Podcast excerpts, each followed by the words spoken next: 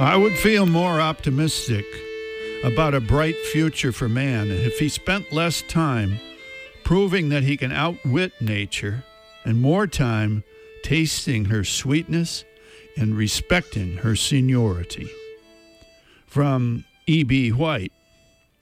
Good morning, everyone. I'm Rob McCall. This is the Awanadjo Almanac, a collection of natural and unnatural events, rank opinion, and wild speculation devoted to feeling at home in nature and breaking down the wall of hostility between us and the rest of creation. And this is the Almanac for July the 18th to 25th, 2014, the last quarter of the buck moon.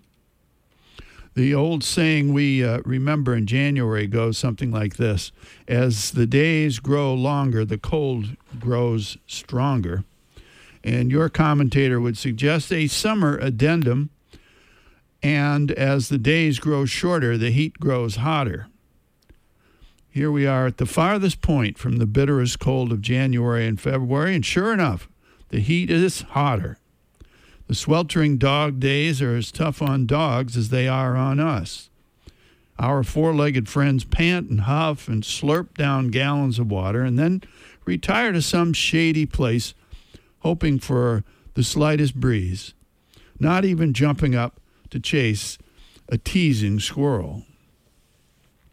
Your commentator's plaintive call for any monarch butterfly sightings brought responses from near and far from Monhegan Island to Prince Edward Island to Orland and Prospect Harbor, Maine, and even from as far away as Albuquerque, New Mexico.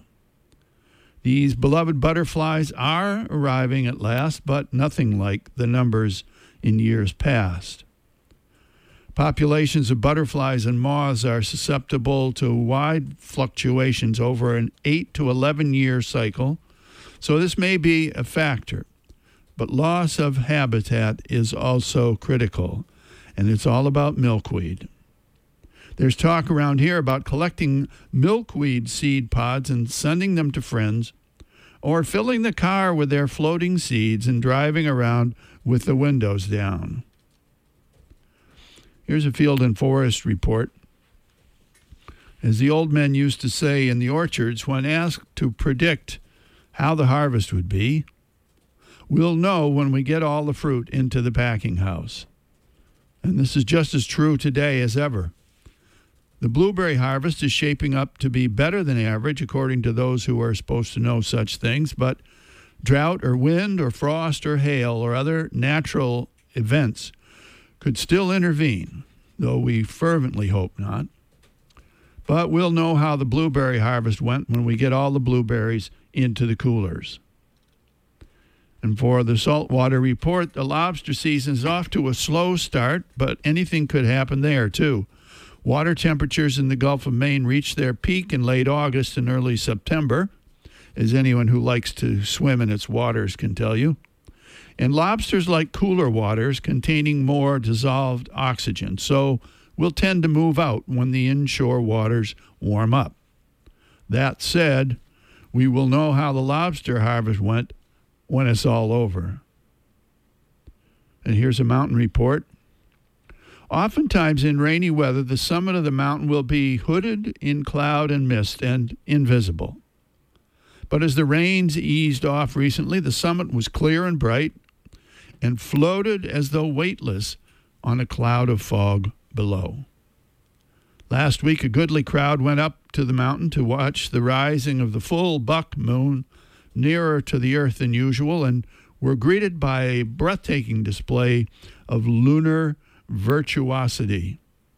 The moonrise over the bay was breathtaking, with its warm light tinted orange and pink reflecting on the still waters. We thank the Heritage Trust for organizing the Moon Watch. We thank someone else for the moon.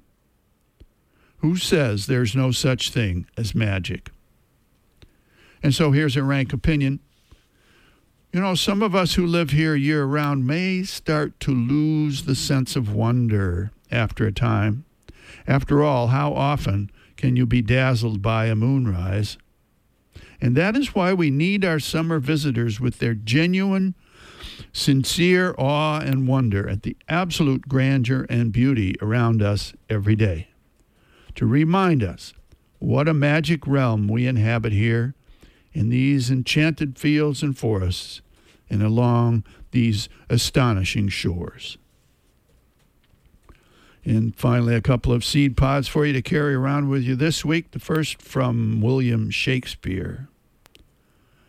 And this our life, exempt from public haunts, finds tongues in trees, books in the running brooks, sermons in stones, and good in everything.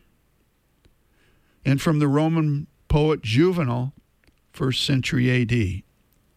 Never does nature say one thing and wisdom another.